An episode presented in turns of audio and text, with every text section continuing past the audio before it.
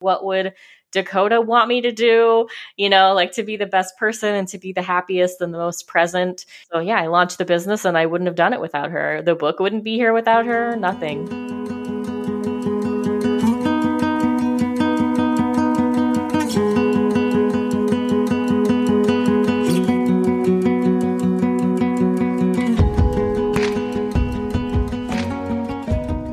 You're listening to the Believe in Dog podcast.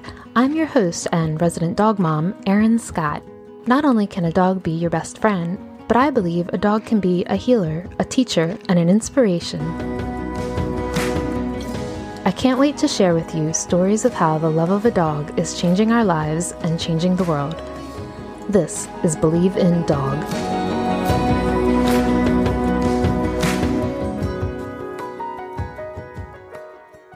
Welcome to episode 63 of the Believe in Dog podcast. I'm your host, Erin Scott, and thank you so much for being here today. Before we get started, I feel like I should let you know that you might need a box of tissues nearby for part of this episode.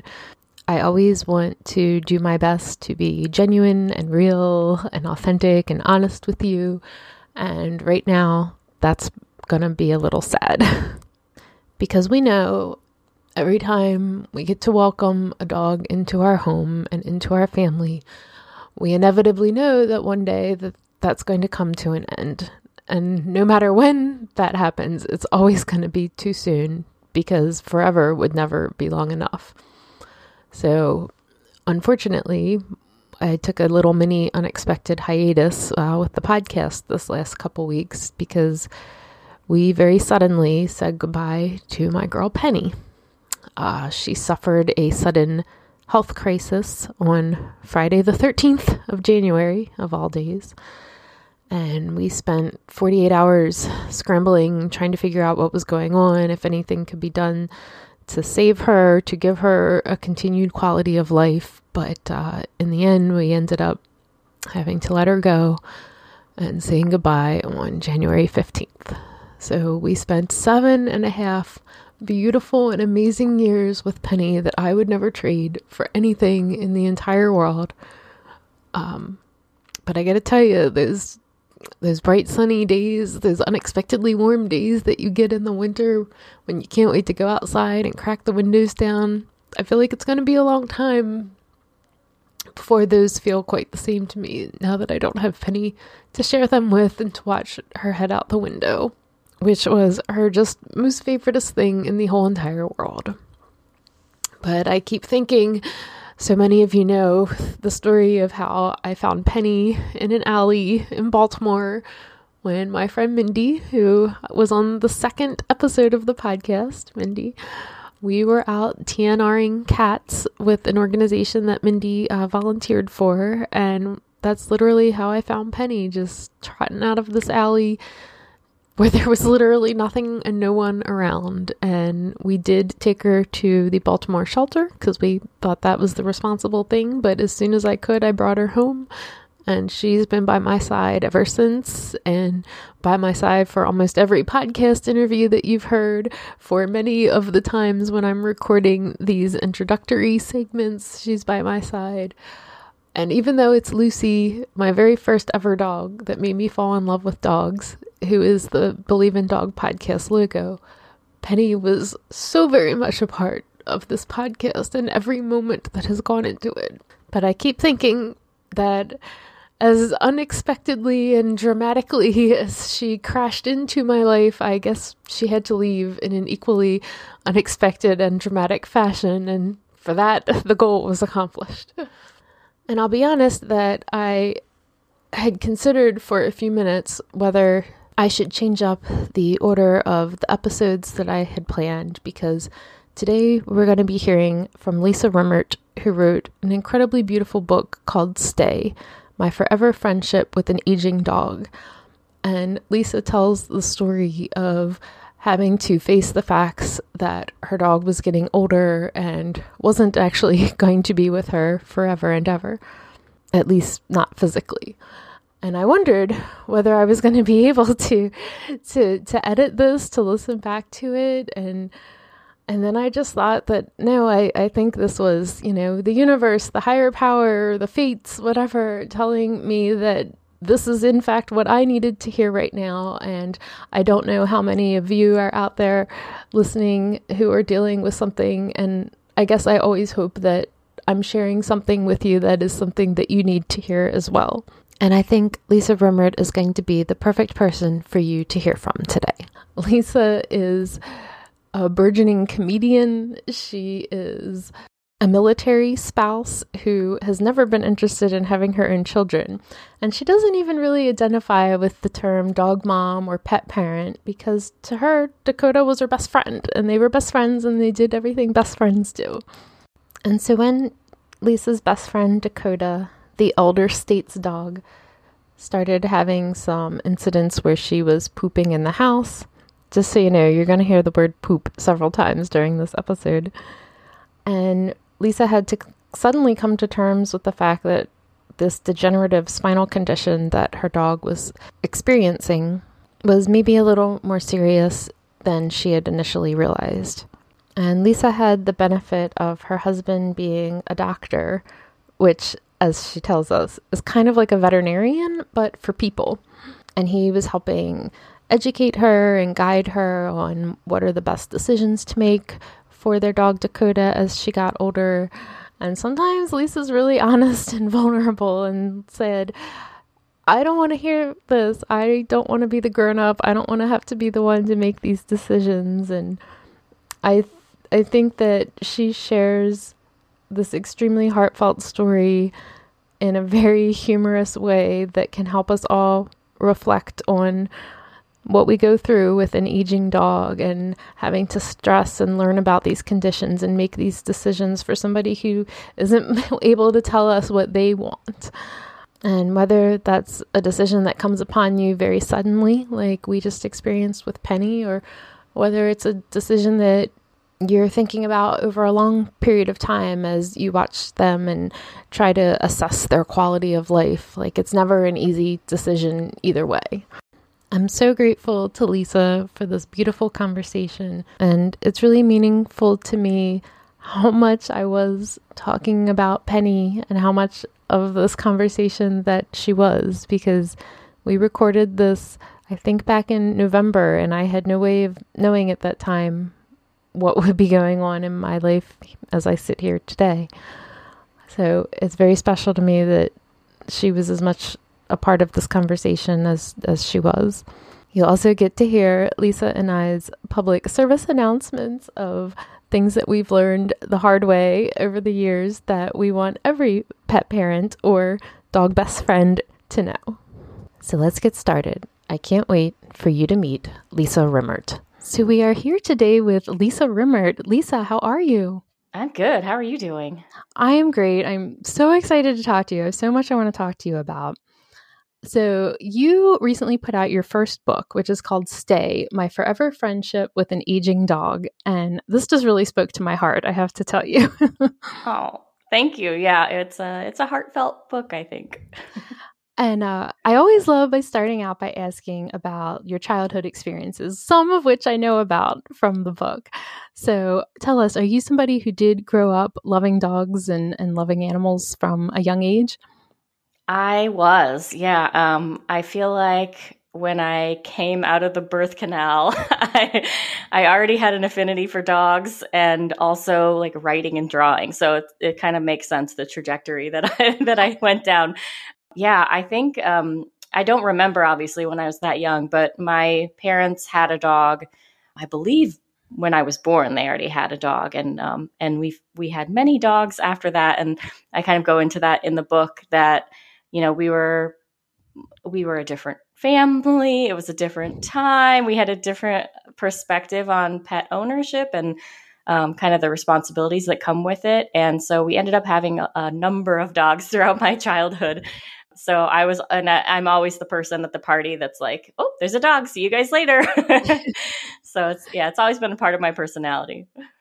Well, I thought it was interesting that you did share and and I've had other people on the podcast share before too that they grew up with like an outside dog kind of situation at one point and now they're like, "Oh my god, I can't believe we we did that." But it was kind of just that's how things were.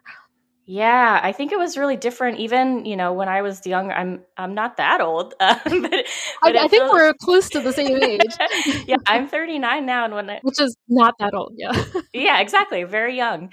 And but even you know in that short amount of time, I feel like things have changed a lot. And then you know just being in animal advocacy as an adult, I think my my mind sh- has shifted a lot too. And now sometimes I just saw something on the internet where someone was selling a doghouse, and I'm like a doghouse. Like I'm so in my bubble. what is a doghouse for? yeah, it's really funny how things have changed just in a relatively short amount of time. Yeah. Oh, I have to ask because we're I'm a little older, but we're close to the same age. Do you remember the pound puppies? I do, and I think I had them, but my memory is terrible. I don't remember a lot about them. Because even though I didn't really grow up with pets, I always assumed that you adopted a pet from the pound, from the shelter. And I think I got that from the pound puppies. Oh, that's awesome. I love that. So, yeah, tell us a little bit. It sounds like you've had some really interesting work experiences working in nonprofits in animal advocacy and i think it almost sounded like it's one of those things like be careful what you wish for yeah exactly. Um, i feel like it's a it's a really privileged thing to say something critical about having a job you love right? But uh, yeah when you have a job that's your passion which i, I worked and i talk in the book about um, working for an animal advocacy organization it i just i worked from home. I had no boundaries.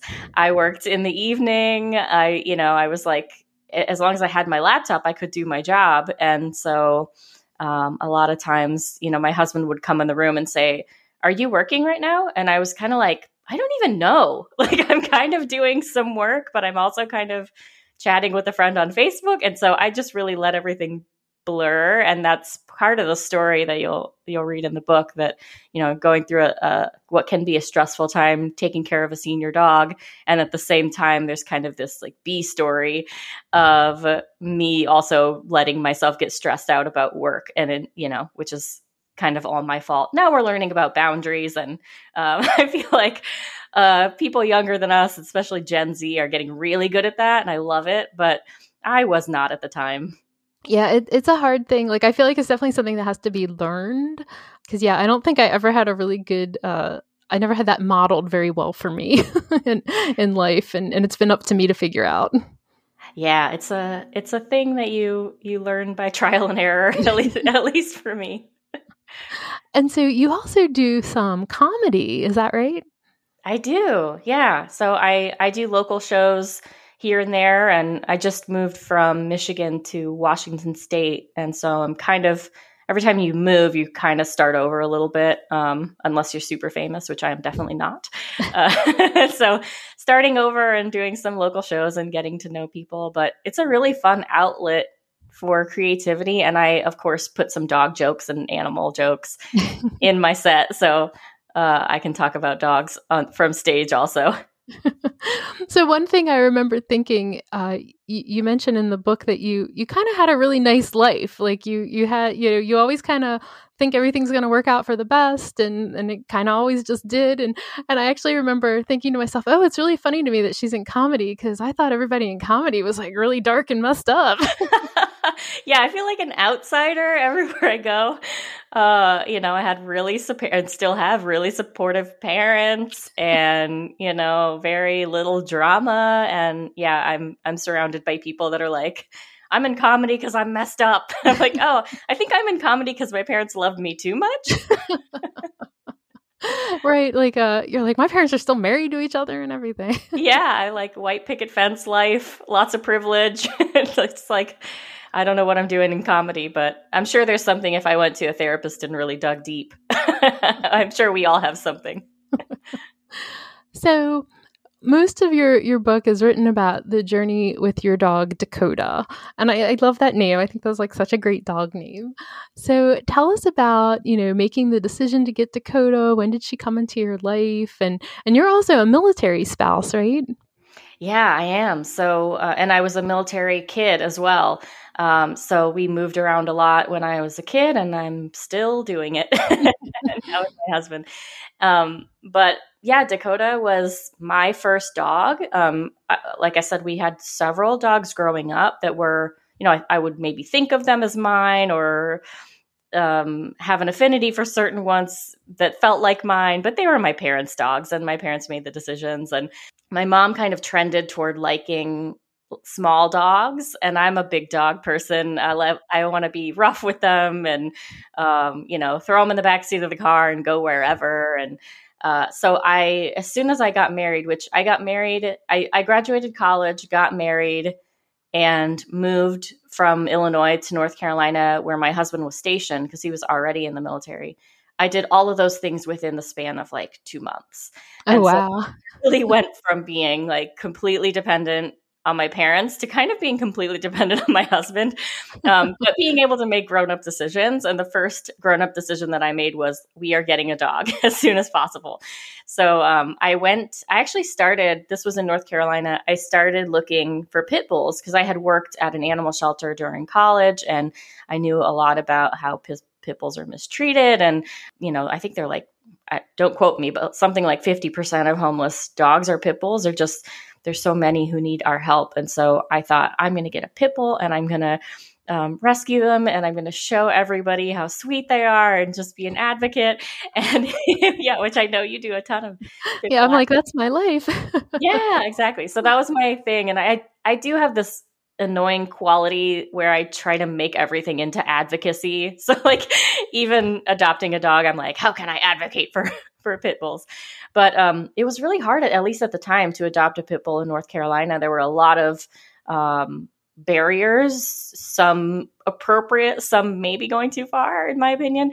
But their, you know, hearts are in the right place, trying to keep these dogs safe because a lot of people buy them, buy them and adopt them for the wrong reasons. Um, anyway, so I I broadened my search and just started looking for like any kind of big dog, hound, shepherd, whatever, um, and found Dakota on petfinder.com and uh, saw her picture and never turned back. and so, what kind of dog was Dakota? That's a great question. um, I still don't know. She was a brown dog, about like golden brown fawn, um, whatever you want to call it. And she was about 55 pounds at her heaviest. And a lot of people think she was like a Ridgeback mix or some kind of lab shepherd mix. Um, Blackmouth cur is a is a breed. I, depending on who you ask, it's a real breed or not. but there's a lot of dogs labeled blackmouth cur in the North Carolina and and all along the south the like southern corridor. So we don't really know. I bought a DNA test um, later in her life, but never got a chance to use it. But I was one of those people who, anytime I saw a dog like her, like somebody walking a dog who looked like her, I would stop and roll down the window and be like, Do you know what kind of dog you have? I was always curious.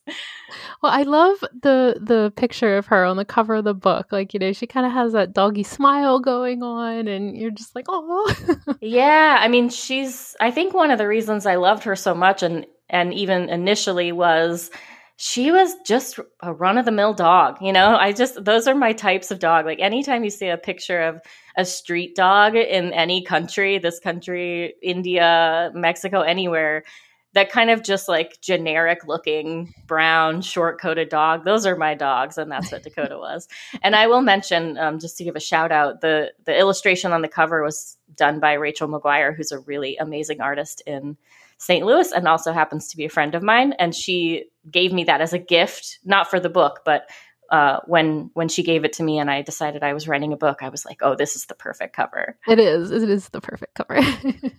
It definitely makes you smile. yeah. And so, with being a military spouse and having a dog, I mean, it sounded like you guys moved a lot. Like she was, and she was, you know, really kind of like your your ride or die buddy through through some of that. Yeah, she had been uh, all across the country, crossing it multiple times, and she'd been to the Painted Desert and Mount Rushmore, and like she was more cultured than a lot of humans. um, and and we took her with us every time. It was never a question, you know, is Dakota going with us? Uh, that was never. I always tease my husband. I'm like, if you get stationed somewhere that we really can't bring Dakota, then you're going by yourself. you know, like she's she's coming with me and she's number one on my list. And you're a close second, but you're second, buddy. and one of the my favorite quotes from the book is where you're talking about your husband and you're like, he's like a doctor. That's like a veterinarian for people. yeah, it's all about dogs. Everything else is secondary. I just thought that was a great way to describe it. it was actually really helpful to have someone. So he does physical medicine, which is a lot of like just your physical body, like muscles and nerves and joints and all, all the, I mean, it's hard to describe, but um, I'll get in trouble if I describe it wrong. Uh, but he knows a lot about like the musculoskeletal system. And so it was really nice to have him with that knowledge as we were taking care of an elderly dog whose you know body was kind of starting to have issues. And i would turn to him and be like what is this? And what does that mean? And what's what's edema? And you know all those medical words. Right. There was a couple other things that i just had to crack up in in your book. And and i love when when people write about just sort of your daily dog life you know and and you talking silly voices like that you have like a the dog voice you know because we totally do that. And they know what walk and ride is so it's like i'm gonna go for a w. And and yep. with our dogs it's like they even if you say go for they get like all excited you know? Yeah. Yeah she definitely knew all my words and even and some some things i didn't even realize until later how just like to what level she understood my nonverbals you know, I would put on socks and she'd be like, okay, I'm listening. And then she's like watching for tennis shoes and she knows what those mean, but she knows like, you know, all the clues leading up to the thing that we actually think, you know, that the dogs know. They're way smarter than we give them credit for. My dog Nino, he just goes and puts himself in the crate every morning when I put my makeup on because that's like the last thing I do before I leave the house. Like I never have to tell him to get in the crate. He's just like, oh, she's in the bathroom doing the makeup. Boom, you know, gets in the That's crate. awesome. I love that. I mean, they just they're such a part of our our day and our our daily routine and and like man do they know like know our every little you know movement or quirk or yes exactly so the book starts out and, and i could relate to this so much with with some of what i've been going through with my girl penny right now with kind of like there's a mystery poop accident in the house. Yeah the chapter one is uh, uh, yeah for anyone who uh, is interested in the book just know that the word poop is in it so many times.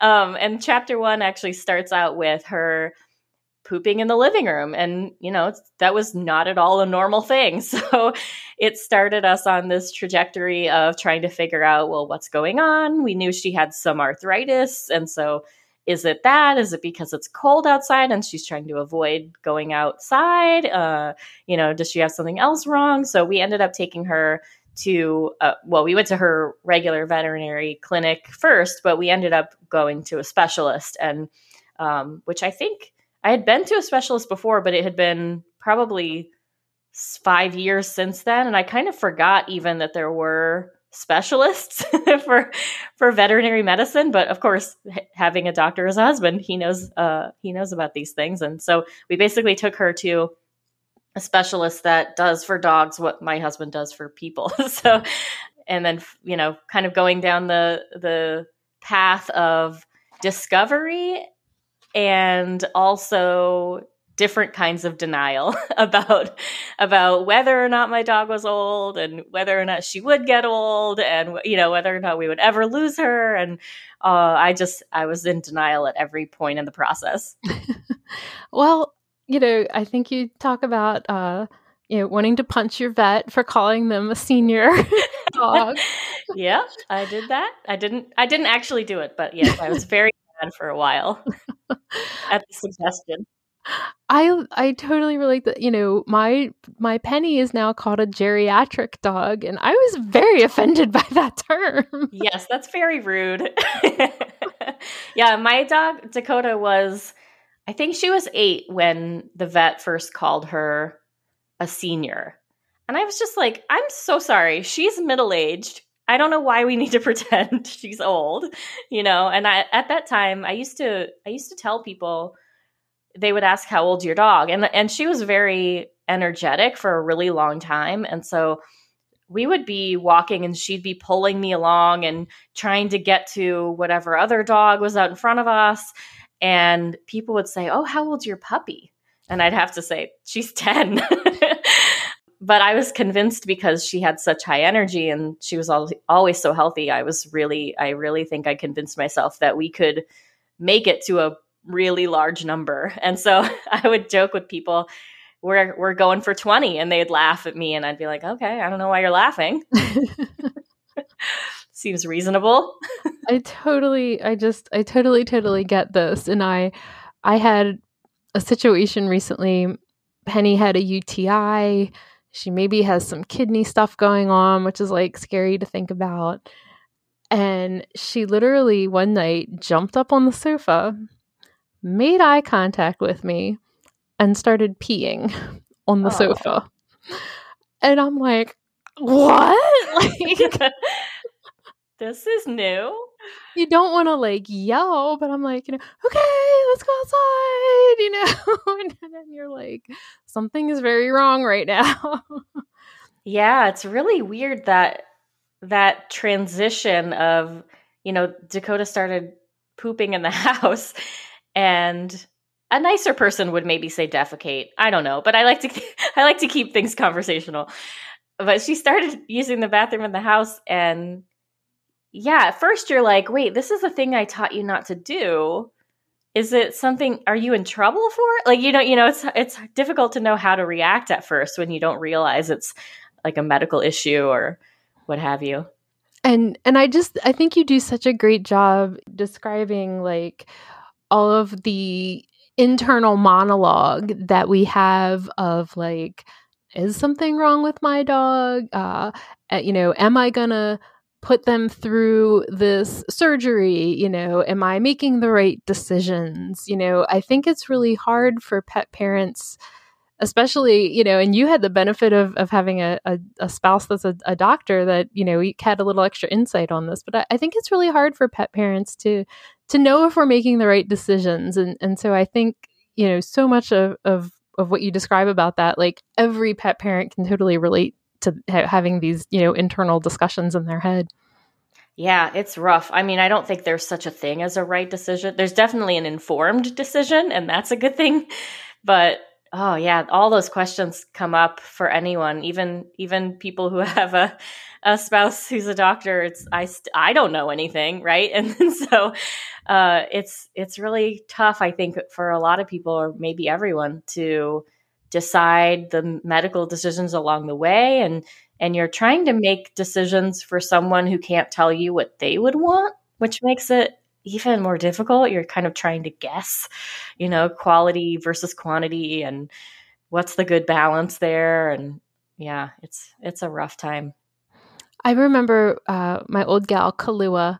Um, she was our, our knee dog. She blew her her CCLs, which is the canine equivalent of the ACL, uh, and uh, a lot of now she was older when she did it and there's surgeries that you can can go through with your dogs and i know a lot of people pit bulls seem to be very prone to this whole ccl issue and i know a lot of people that have done the surgeries and it's kind of a brutal surgery where i mean they literally are like breaking your dog's leg bone and putting in titanium and i mean it's a it's a brutal in my opinion surgery and it's a brutal recovery. So you know with Kalua we're like she's 11 years old. Uh she, every time she's ever gone under anesthesia, she's kind of had a bad reaction to it. And I don't know if it's the anesthesia itself or they'll give pain meds uh, afterwards. And she's like out of it for days and like miserable and like whining around the clock. And you have to keep them on crate rest for like a couple weeks.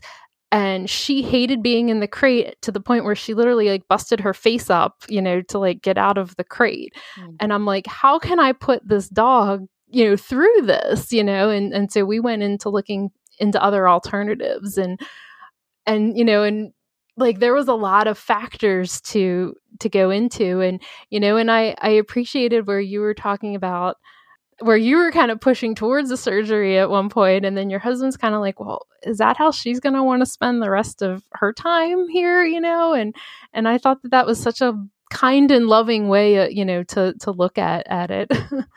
Yeah i think it's it's really funny to turn part of your life into a story and because it requires fitting things into a narrative arc and in my story, my husband turns out to be kind of the antagonist of the story, but that's because he's the one pushing me toward facing reality. um, so he's the good guy, but in the story, he's kind of the antagonist, right? Um, and he definitely shifted how I thought about surgery. I was I was a total brat, I'll admit it. I was someone who if if a friend of mine or if somebody I heard about said their dog has an issue but they weren't doing the surgery, I was I would judge them. You know, I would be like, "Well, I would do anything it takes to to get my dog better." And then I learned through, you know, the process and through my husband um, kind of guiding the process, I learned that surgeries don't always fix things, you know, like that I think of it as this silver bullet thing. Well, just go get surgery and then it'll be fixed. And that's not really the case in a lot of situations. Um, and and yeah, like you're saying, there is a lot more to to it than just surgery. There's there's the healing time and there's the anesthesia and there's the medication and you know just how much how much time your dog has left to me doesn't dictate how well they get treated, but it does dictate how you want them to spend the, the rest of their time. Um, and oh man, those are hard decisions, right? Because you don't mm-hmm. really know how much time they have left. So you're kind yeah. of just doing your best and guessing and making the best decisions that you can with the information you have at the time. Yeah. And and you just do such a great job of kind of describing all of that. like it's really, you know, it's like I'm reading it like yes, yes, yes. Yeah, yeah, yes, yes, yes in some parts, and no, no, no in other parts. and I feel like I need to do a PSA real quick and let people know that if their dog does tear their CCL, that you have multiple other options besides surgery. But if you go to a surgeon, they're going to tell you you need surgery. So it's helpful to go to a rehabilitative type veterinarian that will give you all of the options. End of my PSA. yeah. Can I add on to your PSA? Yes, please do. So I feel like I'm talking about my husband a lot. Shout out. Uh, but he, who, who, he does not want attention. So that's very funny. Um, but he always says in, in terms of doctors, but like every, every profession, I'm sure it's, it's the same that if they're a hammer, everything's going to look like a nail. Yes. So oh my God. You, I, have said that so many times. if you go to a surgeon, they're going to be like, oh, I think probably surgery could fix this. If you go to, you know, an acupuncturist, they're going to think acupuncture can fix everything. So I, yeah, I do think making an informed decision is good. And that, and that probably, if you can, if you have the means and the time to do so, means talking to a few different people and just making sure that you know what all the options are. Yes. Yes. Thank you for chiming in on my PSA. End of PSA. There might be more after this. and so, one of the other things that I appreciated, and I felt like very much like this kindred spirit with you, is like where you're talking about, like, look, I didn't even want to have kids because I don't have kids, you know, and, and I never saw myself in like uh, wanting to be a caretaker and you know i wasn't looking to like embrace that sort of caretaking nurture type role you know like kind of i'ma just do me kind of thing uh-huh. but yet i love taking care of my dogs you know in in that way and i and i've been surprised at my own self and i think probably my husband and my parents and my in-laws and everybody who knows me has probably been surprised to see how much I have embraced that role of caretaking with the dogs. And it was kind of like discovering this new part of myself that that maybe I didn't know I had, or that maybe I thought I wouldn't like and never leaned into it. Yeah, we're definitely kindred spirits in this regard. That's exactly my experience. I uh, so I know you interviewed Meredith May, the author. Uh, her book "Loving Edie." I read it and was like, "Oh my gosh!" She put into words exactly what I was feeling. I'm sure I'm going to get this wrong, but she said something about how she wanted to be, she wanted a companion, not not someone who needed caretaking, right? And that's exactly. I don't know if I knew that going into adopting Dakota, but it's definitely what I always felt. And I don't know, it, I always saw her as my friend. People would say, Oh, fur mom or pet parent or whatever. And I was always like, No, no, no, no. I don't want to be anything near that. She's my friend. We're best friends. And we, you know, we go on adventures together and we live our lives together and we have fun together. And that's that. And yeah, she started getting older as she started needing caretaking. And she had been her entire life, she was um, very independent and she wasn't very snuggly. She was kind of like, eh, "Get off me!" You know, I don't need, I don't need this kind of love. Like, I need treats and adventure. and I don't really need hugs and kisses. And so it was always kind of a joke. And she, she let me off the hook. I think um, with because of her personality, because she didn't need a caretaker for a long time. And so I didn't have to be one. And it all worked out really well and everything was going great. And then, you know, she started to decline a bit when she was older and started needing more and more care and supervision. And I started really finding joy and fulfillment in that. And then I one day I kind of like did a double take at myself. like, wait, how did I get here? And, you know, I always knew that I would take care of her and do anything she needed, but it was really surprising to me that I enjoyed it. Yeah. Um, having somebody depend on me, I thought, ugh, never. I don't ever want that. Um, I still really rebel against any things like that. I'm like, you take care of you, I'll take care of me, and then we'll have a great relationship. But uh, yeah, I I loved it, and and I think it's one of the most fulfilling things I've ever done. Yeah, same here. you know, my my old gal Lucy, uh, she was my first the first dog we ever adopted. She was totally like my husband's girl. Like that like that was his girl. And the last like year and a half when she was sick, uh, she had a very long drawn out kind of illness situation and and I really became the primary caretaker and my whole day you know I had alarms set on my phone for like she needs this then she needs this then you know like my whole day was like structured around it. And you know, in the evenings, I would be like laying on the sofa. You know, we have kind of like a L shaped sofa. And so my husband would kind of be at one end and I kind of be at the other end. And she would be coming to me and she would lay down on the floor next to me and she would kick like when she wanted pets and stuff. And, and that, I mean, it like kind of, you know, I mean, I always loved her. We always had a great relationship, but, you know, I'm like, oh, like this is for me, you know, like it, it was very special. Um, and and now with Penny, you know, Penny's Penny's my girl, um, and and Nino is is my husband's boy, and so it's just uh, you know, and Penny's really the first dog that I feel like is like my girl, you know, and and it's just very special to have that kind of relationship where they're they're looking to you and seeking you out. Yeah, I will say though, there are those times where we're both laying on the couch and uh, the dog needs to go outside and it's, you know, maybe you're living somewhere cold and it's winter and you're like, why don't you just be Brad's girl tonight? why do you ask me all the time to go outside? and I also loved the term you used, elder states dog. Yeah, we had a, a, trip to the dog park one day where there was an elderly gentleman who, when we came in with Dakota, he was just flabbergasted. And uh, usually I would hate that because I didn't like when people pointed out, you know, that she was a senior or that she was getting older. And so I'd be like, mind your business. but he was just so, he was being so positive about it and just so just taken aback that that she was I think that she was old and that she was still walking and getting around and coming to the dog park and having a good time. And he called her uh, an elder statesman. And so um, I decided elder states dog is a better fit. I like it. And so with Dakota, uh, is it lumbar stenosis? Is that kind of the issue that she had? Did I say Yeah. that right?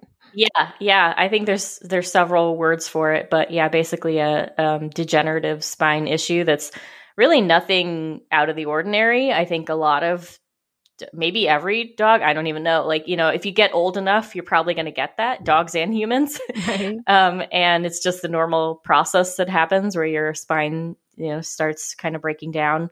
But I didn't know any of that, and if I hadn't gone to a specialist, I still wouldn't know it. I would just think she was getting older and maybe had arthritis or whatever. Um, but yeah, that's what she ended up having, and uh, it it actually can look a lot just like your dog's getting older um, because it's all the same kind of symptoms. It's their back legs started getting weaker and they start you know having a harder time getting up from laying down and all those normal things but it's i say normal and i know how i felt at the time which was no no. No no problems are normal.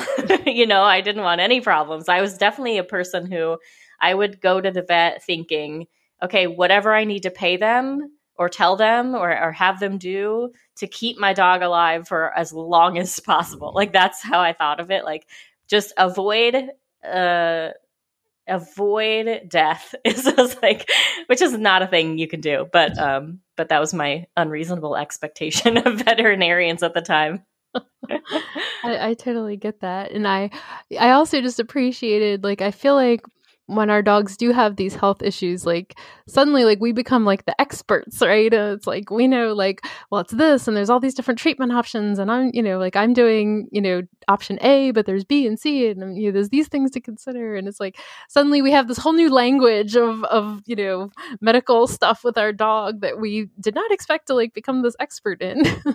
Yeah, and then I don't know if you were like me, but uh, I was definitely the person that was like, "Hey, everyone, there's this thing, and your dog might have it." And you know, I was, I became the the hammer, and everything was a nail. So, okay, I'm going to do another PSA here. when my dog Lucy was sick, part of what she had was seizures. And the vet was thinking it was some sort of epilepsy, it was some kind of brain tumor. And I didn't just accept that and kept pushing the issue. And we found out that she had a condition called insulinoma.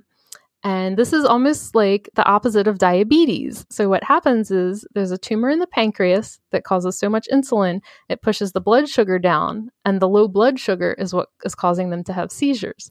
Hmm. So, if anybody ever has a senior dog that starts having seizures out of anywhere, make sure they do a fasting blood sugar test. It's super cheap. It's like $15 for your vet to do this.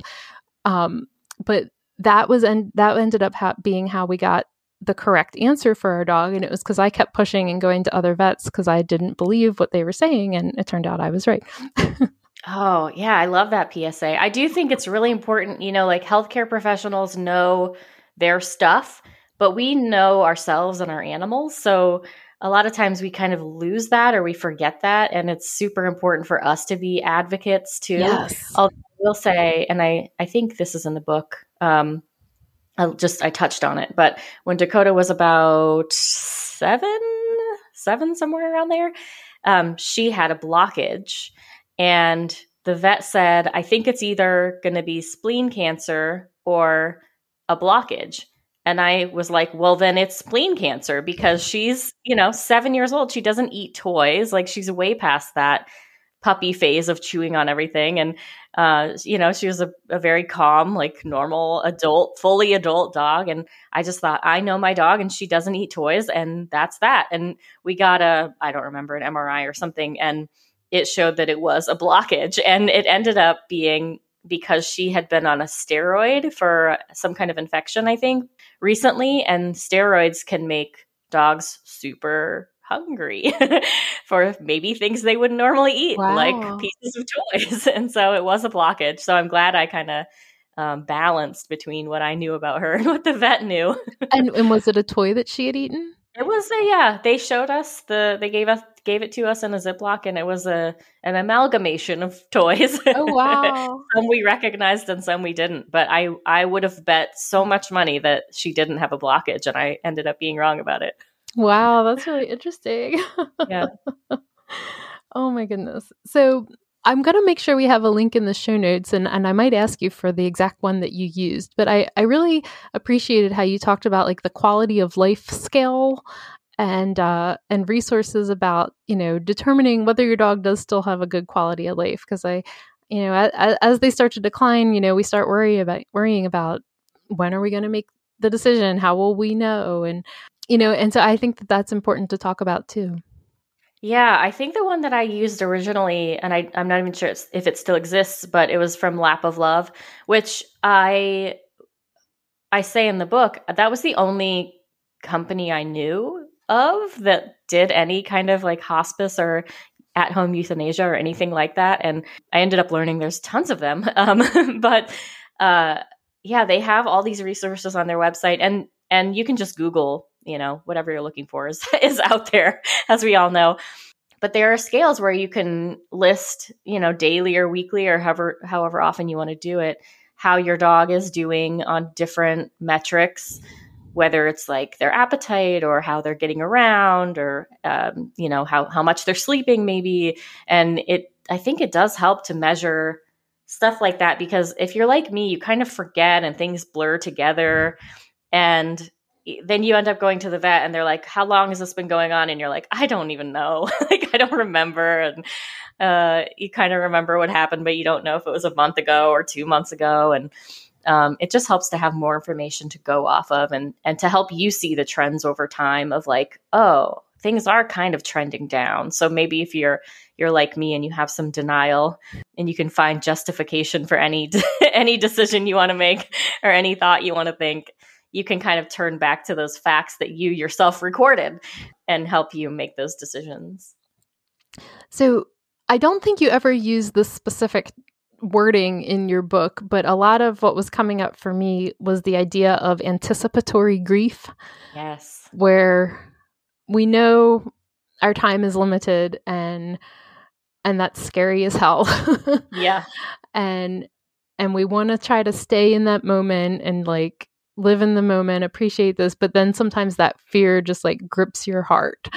And uh and I don't think that there's enough conversation about that or uh, resources about about that and and again I, I just think you do such a beautiful job of of describe because you're basically just describing this whole process of you know like one minute I'm trying to be really grateful and the next minute I'm like oh my god and um and that's really kind of what it what it's been for me and and not you know i can't even think about that with penny yet but you know just remembering back with luce and, and Kahlua and kind of you know it like that's like an added stress you know like in your day and and that you're carrying around with you. Yeah and i i didn't use that word. I thought about it um as i was writing the book and i decided you know at the time i didn't know that term and so i didn't use it on purpose, but I that's exactly what it was uh, that I was experiencing. And I do talk in the book about some resources, not not even anything about dogs, but just resources that I had seen talking about parenting. Which again, I was like, this is not parenting. I am not a parent, but I I happened upon these resources, and it it turns out that the best way, or this is what they say, you know, the experts say that when you're experiencing that anticipatory grief and you're, you know, usually you're like, at least for me, I was, I was laying in one of Dakota's big dog beds with her and petting her. And I would end up thinking, oh my God, I don't know how, you know, I know you're getting older. I know I'm going to have to say goodbye. I don't know how I'm going to do that. I used to joke with my husband, I'm like, you're going to have to do all, you're going to have to be the adult because I'm going to be just you know, blubbering, horrible, depressed mess of a person. And I just didn't know how I would ever live without her, honestly. I mean, it sounds kind of silly, I guess, to some people, but I really no, felt that way. And oh, thanks. Um, you know, the dog people get it. But uh, I I really worried about it. And in those times when I would start to think about that, what the experts say to do is to say to to shift your mindset and kind of use that anticipatory grief feeling as like a, a cue or a reminder to yourself to practice gratitude instead And so I really like, behavioral therapy. oh, okay, cool. Yeah. um, so I I really tried to do that and it came easily to me. I think um, what I learned later by writing about this ex- experience is that because I I I just it's not it's not a brag. I feel like it feels like a brag, but I just have a positive outlook on things naturally. It annoys the crap out of my husband, who has a critical outlook on everything. He's like, just this morning, he said, I need you to be a little bit upset with me about this problem. like, um, and I'm just like, I never really dwell on things and I see the best in people. And it's, it's an annoying thing once you get to know me. But because I have that personality, it was really easy for me to avoid the negative thoughts and um and and redirect when I did have them to thinking about gratitude and um, I'm so glad I have you right now and I'm so glad that I I've gotten to live with you and um and know you and and be your friend and not pet parent. Uh, but so it's kind of easy for me but i do think for for folks who have trouble with it it it really does help to you know even just say to yourself oh that's my reminder you know? That's my reminder to shift my thinking and just be super glad for what i have now. Um, because and what helped me was thinking about it doesn't help my dog for me to be thinking about some unknown future where she's not here. Like what does that do for her now what she wants now is for me to be present with her and mm-hmm. you know and be loving with her and take her on walks and things like that. And and that's what i want to be doing now. I can do the rest of that stuff later when the time comes. Yeah, I I sometimes, you know, I look back, it's been seven years now since we lost Luce and Kahlua and sometimes I feel like emotionally I probably did like everything wrong and I wish I could could, you know, re- redo some of my own emotional stuff because I wish I had brought a better like energy to it. I wish I, you know, I losing uh, Kahlua passed a couple months before Lucy. So Kahlua was the first dog I had ever lost, and and you know, and that happened like really fast. And, you know, we were like questioning every decision that we had made. And, you know, and i'm just like i wish i had just made it all a more like loving experience for for myself for my husband for the dogs. Like i you know like they pick up on our energy. They know our mood without us having to even say anything you know? And it's like i, I wish i had just brought like a better energy to all of it. I don't i like to think maybe i will in the future but i don't know. Yeah you never really know.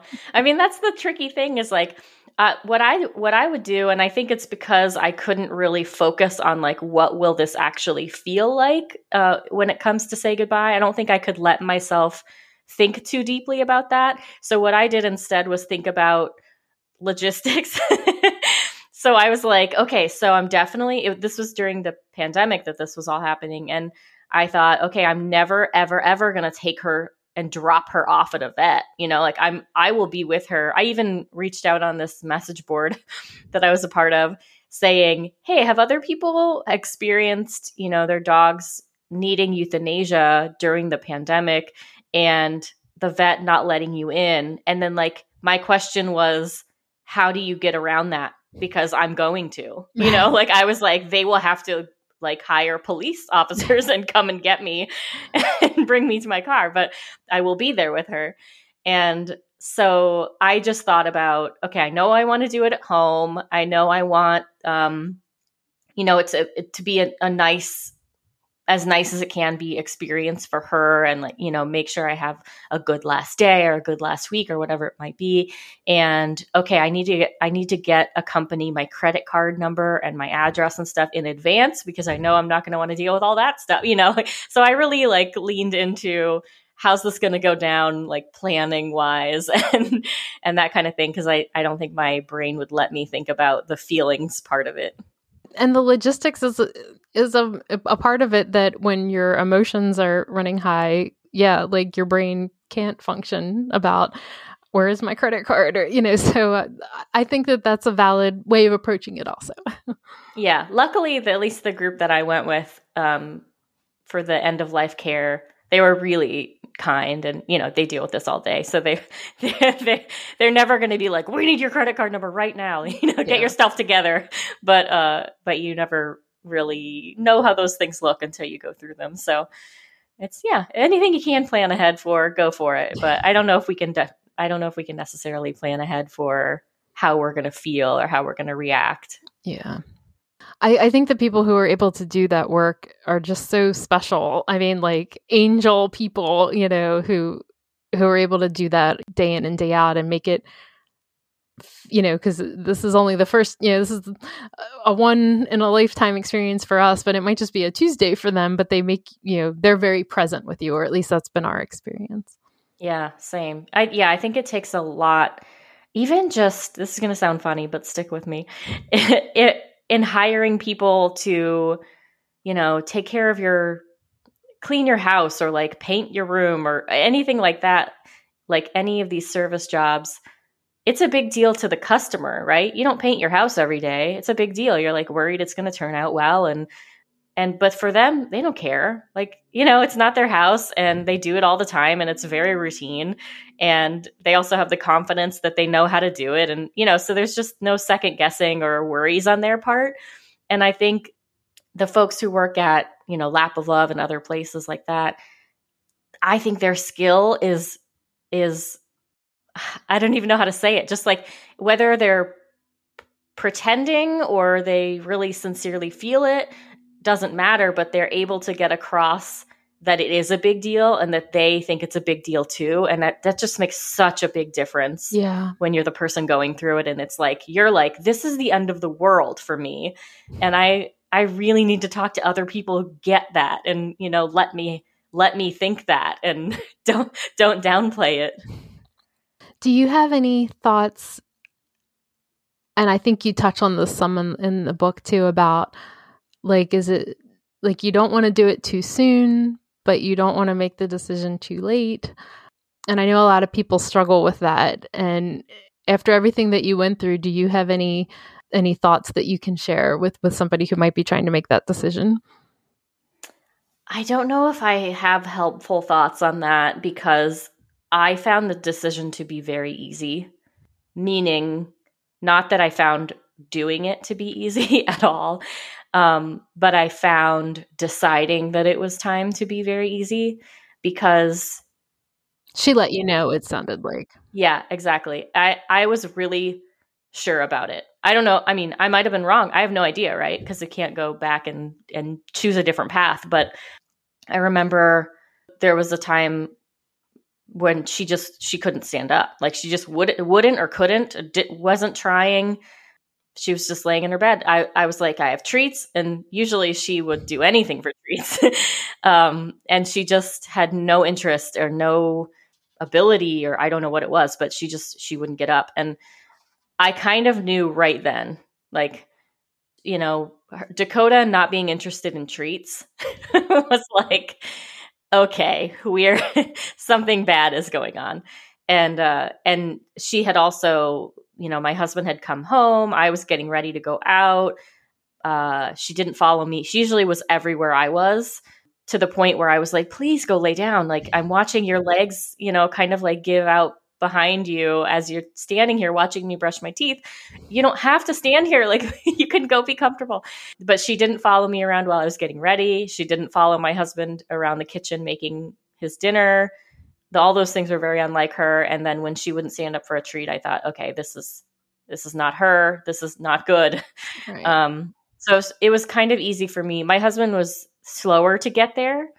Um, so I was kind of the bad guy in that situation going, I, hey, I think, you know, we've, we've known this was coming for a while. I think we're here. Um, and it took him a little bit more to get there, I think. But I do know just from reading all the things I've read that most people do say that they wish they had done it earlier. And I don't really hear many people saying the opposite, that they feel like they did it too soon. I mean, I'm sure that's a, a wonder that people might have, but if you do it earlier, you won't have a bad last day. And at having a bad last day, I wouldn't say that we did but it wasn't as good as it could have been because like i said dakota she was basically paralyzed so she couldn't go on one last walk you know we took her in our own way in a wagon but she really wasn't feeling good that last day. And so if I could go back and do it a couple days earlier, maybe I would. Um, but it's so hard to know, especially when you're in denial about everything and you're you're you know you're like clinging on to every hope of like well maybe the vet can fix this. And it's really hard to know when that when that last day is but i think the best thing we've got is listen to your animal and yeah.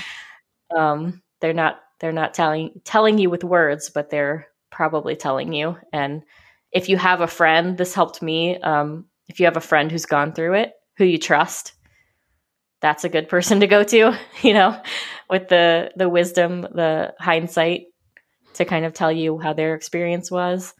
Yeah i've always just kind of thought like you'll know and and that's maybe not helpful but you'll know and you know and with lucy like i almost wish we had done it like maybe like a day or two sooner um and and we had called and made an appointment and then i actually called and was like can you come sooner you know because like she just i just knew and you know and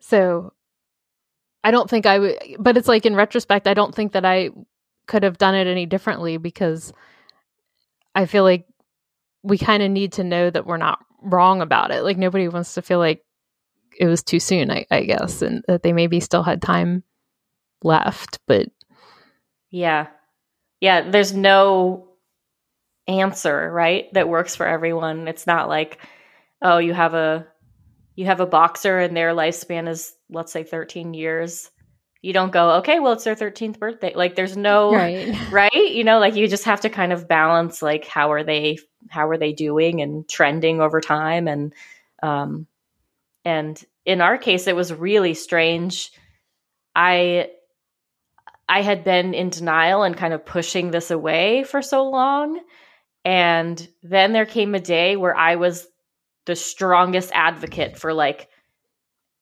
we need to euthanize this dog now. Like I was, you know, it's a, such a weird thing to be fighting hard for the thing you didn't want at mm. all. Um and but you know, but just knowing I think she's probably in pain. We're giving her more pain meds than we usually do just to make sure, but I don't think she's happy right now and we got to get an appointment now you know like so we need someone to come now and it's just such a it's such a mind game kind mm. of they they are going through being like wait why am i the one you know trying to make this thing happen that is like literally the least the thing that i want to happen least in the world because we know like i feel like it's like that last act of kindness. Yeah. And um you know I, I had a friend who lost his first dog ever um, this year, and he would hate the term dog dad, uh, and and he was you know really struggling, and I was kind of like, look, you did everything that you ever could have done to make the best decisions. Like he actually became like a dog trainer. He you know would feed all of the best foods. You know he literally did like everything every decision he ever made was like the best decision for her and so was that last decision you know and and i yeah. i tried to to get him to see it that way you know yeah i mean there's something about our human brains right where we're going to find something that we could have done better like for me I, I i have the luxury i guess of of really feeling confident about what i did at the end but I think back to times when Dakota was a puppy or she was, you know, an annoying adolescent or whatever. And just, you know, little things like she wanted to go outside and I was like, just wait, you know, wait till I write this email or finish this or get to a commercial or things like that I think about a lot. And I wish if if I could go back and do them again with with this knowledge that I have now, I would give her everything she wanted immediately. well, you know, you you make the point about how like we ask so much of our dogs and they are and they give it to us, you know, and um you know, like changing living situations or, you know, move it's like she was there for all of that with you and, you know, with us, you know, with with Penny like she kind of got me through my breast cancer treatment yeah. and, and you know and she's almost always by my side when I'm recording the podcast and you know it's like they're they're such a part of of us. We ask so much of them to be good uh, and they are and and it's it's such a, a special relationship. And then um, you know and and you even talked too about like how they become like a part of our identity. And like you had never been an adult without her. And like what does this world look like you know without her? And i, I just think these are all like you you just did again did such a beautiful job of articulating all of this like internal monologue that i think so many of us have been through well, thank you. That means a lot. Like I, I actually wrote this down. Like she made me me.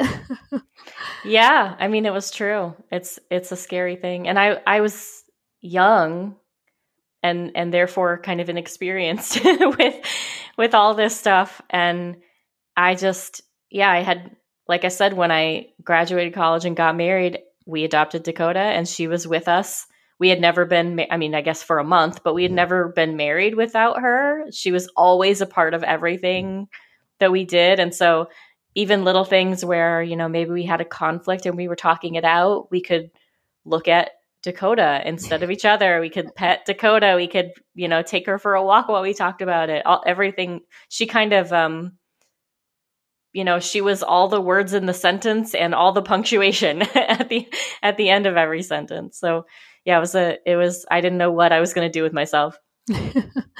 yeah, it's uh you know, so Lucy, my first dog ever, Lucy, she's actually the logo of my podcast because I feel like, you know, none of this would have ever have been possible if it wasn't for her, you know. And uh, I love that. And so you know, I appreciate like your book is like the forever friendship and and sort of realizing that they are always with you forever, you know. yeah. And the so the company I own a company called On the Nose and that's the publisher of the book too. You can see the logo on the spine of the book and that my dog is the logo. Dakota Dakota's face is the logo of the company cuz I felt the same way. I mean, it sounds so cheesy and I know it is, but it's also true that I started thinking, you know, the reason that I had the job that I had at the time was, I mean, not not completely, but she was a big reason. I wanted to work from home. I wanted to do something that I um, could could stop thinking about in the evenings and the weekends so that I could focus on her. And I, when she passed away, I started rethinking all of it and just being like, why, why am I working here? And what do I really want to do? And what would Dakota want me to do, you know, like to be the best person and to be the happiest and the most present. Because um, I, I mean, I think that's really what dogs and all animals teach us is how to be more present. And so, yeah, I launched the business and I wouldn't have done it without her. The book wouldn't be here without her. Nothing. Yeah, I, I, I completely get that. So one other thing that I, I really appreciated about your book, and, and I think it's very brave for you to share yourself in this way and, and to be this vulnerable and and I think you maybe touched on it a little, but you know, kind of saying, you know, when I look back, I don't really know if I was ever very good at, at being present for people who were going through a hard time. And I don't know if I did a good job of holding space for my friends and my family who were going through a loss or you know a grief or a trauma. But yet after having gone through this whole experience you're kind of like oh i get it now. And and i just thought that was such a, a vulnerable thing to share about yourself and and i i relate with it in my own way as well uh you know I, I relate with that in my own way too yeah yeah, I would have, if you had asked me before Dakota passed away, do I understand what it's like to lose a dog? I would have said, of course. I can't imagine. It would be terrible. Of course I understand. But I, I 100% didn't. Maybe intellectually, but until I went through it myself, I, I really, um, I didn't know the best things to say to people. I didn't know how to be there for someone who was who had lost someone or who was grieving and I wasn't really. And I still have trouble with it because you know, sometimes we understand how sad it is and that's still not enough because we're like I don't really know how to get that across to this person. I don't know what to say. There is nothing to say. Um so I've I've tried to be better about I have a friend and a mentor, Alex, shout out, uh, who she'll anytime I ask her for advice about how to say something to someone, I'll say, Well, I you know, I feel this way and this way and this way. So what do I say to them? And she always says, just say that.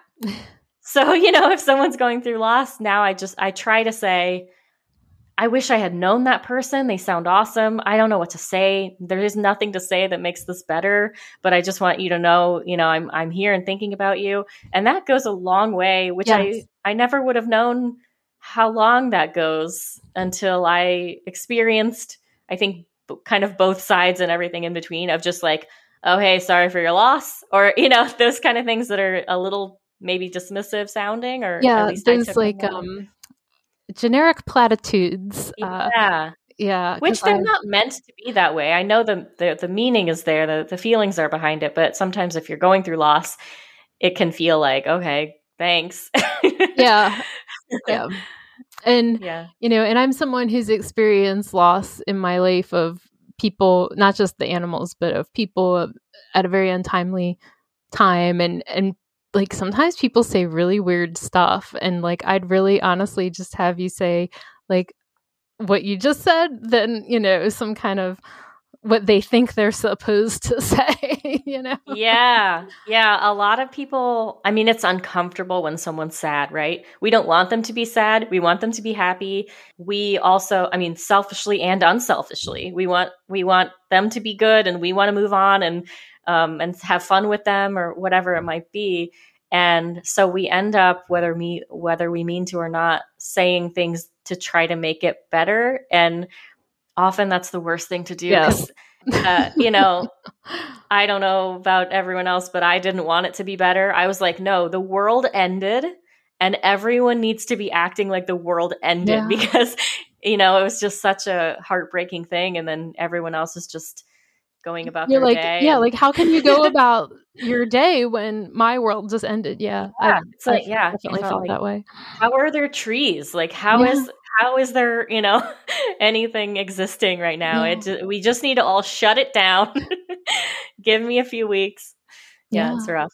But yeah, if you can be there, it's a vulnerable thing to be there for someone and be there with them in their sadness. But it's so meaningful. I ha- I have to mention my brother gave me this gift and it wasn't anywhere um, it wasn't any time close to when Dakota passed away. It was it was like a late gift, but that did not matter. He so I used to volunteer for an animal shelter in North Carolina when I lived there, and that's not that shelter, but that is the location we lived in when we adopted Dakota. And he went and found that animal shelter and purchased one of their sponsorships. And so there's a plaque, and I think it's still there now. Aww. On one of the outdoor pens, there's a plaque that says Dakota, uh, you know, on it, and I just think it's so cool when when someone else makes a big deal of something that is a big deal to you and helps you let that person that you lost or that dog that you lost live on in some way whether it's you know their story or um or just their name on a plaque that lives somewhere. You know, it's just such yeah. a it's such a thoughtful thing. So I've tried to take those things that people did for me or said to me and remember the the things that meant a lot to me and do those for other people. But yeah, I'm still learning. It's a hard thing to be there for for folks in the right way. And and I think it's just really great to be honest about that that we're not all always great at that kind of thing you know? Yeah i used to joke and i still do sometimes i'm like if you're sad you know you let me know when you're ready for jokes because that's what i bring like i bring you know that's the thing that i naturally want to bring to the table is like the positivity and the the humor and the that stuff. So i'm i'm very uncomfortable in the sad feelings and the, the dark feelings. And I, I think it's okay to you know to admit that. I, like i wish more people had that kind of self-awareness about themselves you know? Yeah. So one last thing i wanted to ask you just because i'm curious when you decided to make room in your family for another dog was that hard for you was it hard for you to see another dog in your space or you know what was that like for you yeah oh such a good question it could be a whole podcast episode so I think. Um, yeah, so this is not really in the book. There's some little hints in the book. Um, uh, that we that we adopted another dog very shortly after Dakota passed away, like a ridiculously short period of time.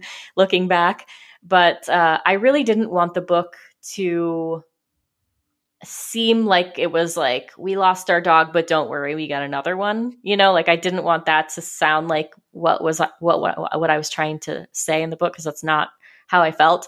But i did i worked from home. It was the pandemic. I had been with dakota my entire adult life and i was just like we got to get a dog in here right now like i don't know what to do with myself i don't know you know i take a break from work and I'm not taking anyone outside to go to the bathroom. Like, I don't know who I am. I don't know what to look at. I don't know what to talk about. So I rushed into it for sure. Um, and it ended up working well for me. But um, I had a friend who lost a dog, I think four months after I lost Dakota. And she asked me, she was considering adding a dog to her life again. And she said, Did, did getting a new dog make you sadder about losing Dakota? And I said, honestly, yes, but it's so great. Like, you know, you're going to you're to feel weird. You know, we took our our dog Phoenix on a, a, her first road trip with us, which is a thing that we loved doing with Dakota. We went on road trips all the time, her and I or her and I and Brad. And that's weird, you know, like you feel a little bit of a sting being like, "Oh, we're taking new dog to do the things that we used to do with Dakota and it feels a little bit like betrayal and she's acting differently and it's all a little weird and and convoluted but it adopting a new dog brought us so much joy like we hadn't smiled in a while and giggled and you know all the things that puppies bring out of you and so my mom actually said she's like it's so good to see you and Brad smiling again now that you have Phoenix but yeah it's it's weird because and we talked about this in the beginning of our conversation a little bit that dogs know us so well, especially over time. So I had just spent 15 years with this dog who every day for 15 years we we spent together and she knew everything I was asking of her and vice versa. And then I adopt this new puppy who knows nothing about us and I was just it, it was a really jarring experience to you know, open the back door and be like, why isn't she going out? Like, you know, like, doesn't she know mm-hmm. nonverbal cues that I built up with this other dog for so long? Um, so it was, it was a, yeah, it was a really fascinating experience. But I, if you have room in your house in your heart, I, I highly recommend it. yeah. I, I know we, uh, we had lost Kahlua and we still had Lucy and she, was doing pretty good for a while and then there came a time where we were kind of like oh it's it's not going as well now and, and we we know. And then that's all of a sudden when penny came into my life. And i knew as soon as i saw her that she was meant to be my dog but it was also like very kind of stressful because we have lucy and she's not doing so great and and i can remember telling penny and kind of putting her she didn't like being in a crate but we, she would be cool like in in a room by herself and kind of being like look your time is coming. But you know we we need to take care of Lucy, Lucy right now. And uh, and I think we had about 6 weeks uh, from the time we first got Penny to when we said goodbye to Lucy. But then it was weird uh, you know, it was very weird. Like, who is this stranger in my house? Yeah. you know, this strange dog. Like, um, and it took me a little bit, you know, it, it, and, and now, I mean, now, you know, it's a seven years later, like Penny's, like Penny's my girl, like Penny's my, my girl. And, uh, but yeah, I, I can remember it being, you know, a little weird at, at first. And I, you know, it was like that was my family like me and tim and lucy and Kahlua like we that was our family you know and like oh there's like this stranger here but we eventually all fell into a, a great place and and i'm grateful for it but i i guess I want to let people know that if that is hard for you at first, that that's okay. yeah, and, and not just at first. Like I'll I'll even say we just moved a couple of months ago, and we have these in, these um, framed silhouettes of we have one of Brad, one of me, and one of Dakota. And this was we have a cat now too, but this was before he came into our lives.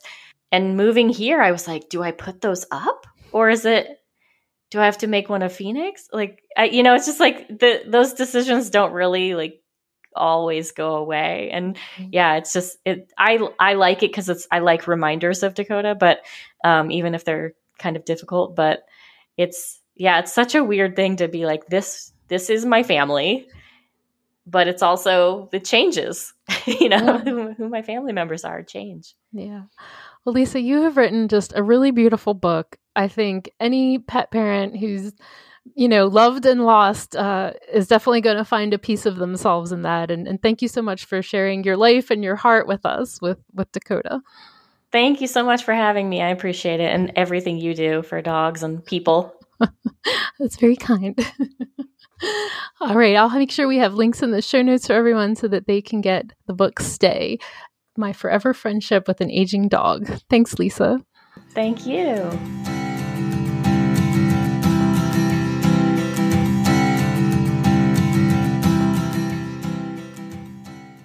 I'm so grateful to Lisa for her time, for writing such a beautiful book, for her humor. I think she brings such a good mix of all these qualities to her book, Stay My Forever Friendship with an Aging Dog. And again, I'll make sure that there are links in the show notes so that you can check out the book, as well as to the other resources we talked about, like the quality of life scale. And I don't want to keep you much longer because I know this one's run long. But before I let you go, I want to let you know two things. Number one, I have a second podcast called The Alternative Dog Moms that I co host with the fabulous Kimberly Gauthier, the blogger behind Keep the Tail Wagging. And if you go to episode 38 of The Alternative Dog Moms, I share more about the details of everything that happened with Penny if you're interested in knowing more about it it's honestly just really hard for me to talk about it. So I felt like I could really only tell the whole story once. And Kimberly, she was so great. She was so wonderful about holding space for me to, to share the parts of the last 48 hours with Penny that I am able to still talk about and share. I know I had shared on social media about Penny, and so many of you had left such amazingly kind and wonderful messages and sent DMs. And people have sent me cards. I've even had some of the previous podcast guests reach out and send me cards, and, and people have let me know how much the story of Penny has meant to them. And um, it's been overwhelming in the best way. Um, I'm I'm just really touched and and really grateful to all of you who who have reached out and people have even made donations in Penny's name to Be More Dog, the organization I volunteer with, and if that's something that you feel called or moved to do, I'll I'll put a link in the show notes so that you can find it there. Um, it's really just been been amazing seeing the support because I know nothing brings us all together like unfortunately the shared experience of what it's like to lose a dog that meant so much to you. So just thank you. Thank you so much for your kindness and graciousness to me. And the second thing I wanted to make sure that you knew, and I'll put a link to this in the show notes as well. And Lisa and I had discussed, you know, keeping track of your dog's health and the ups and downs and when did these symptoms start. And that's part of why I had created the Dog Health Journal, which is I think, an amazing system for organizing your dog's health and wellness, your visits to the vet. Uh, right now, it's available as a digital download, so you can either print it out as you need it or you can type right in it as a PDF and save your PDFs for each day or for each day that you need it. And I will make sure I have a link in the show notes to the Dog Health Journal so you can learn more. So that'll do it for this episode of the Believe in Dog podcast. If you like this episode, remember that you can always leave a five star rating and review on Apple Podcasts. It's pretty much the biggest compliment that you can give a podcaster. Remember, you can always find me on Instagram at Believe in Dog Podcast with underscores or on Facebook at Believe in Dog Podcast. So until next time, this is Erin Scott sending you hugs and belly rubs.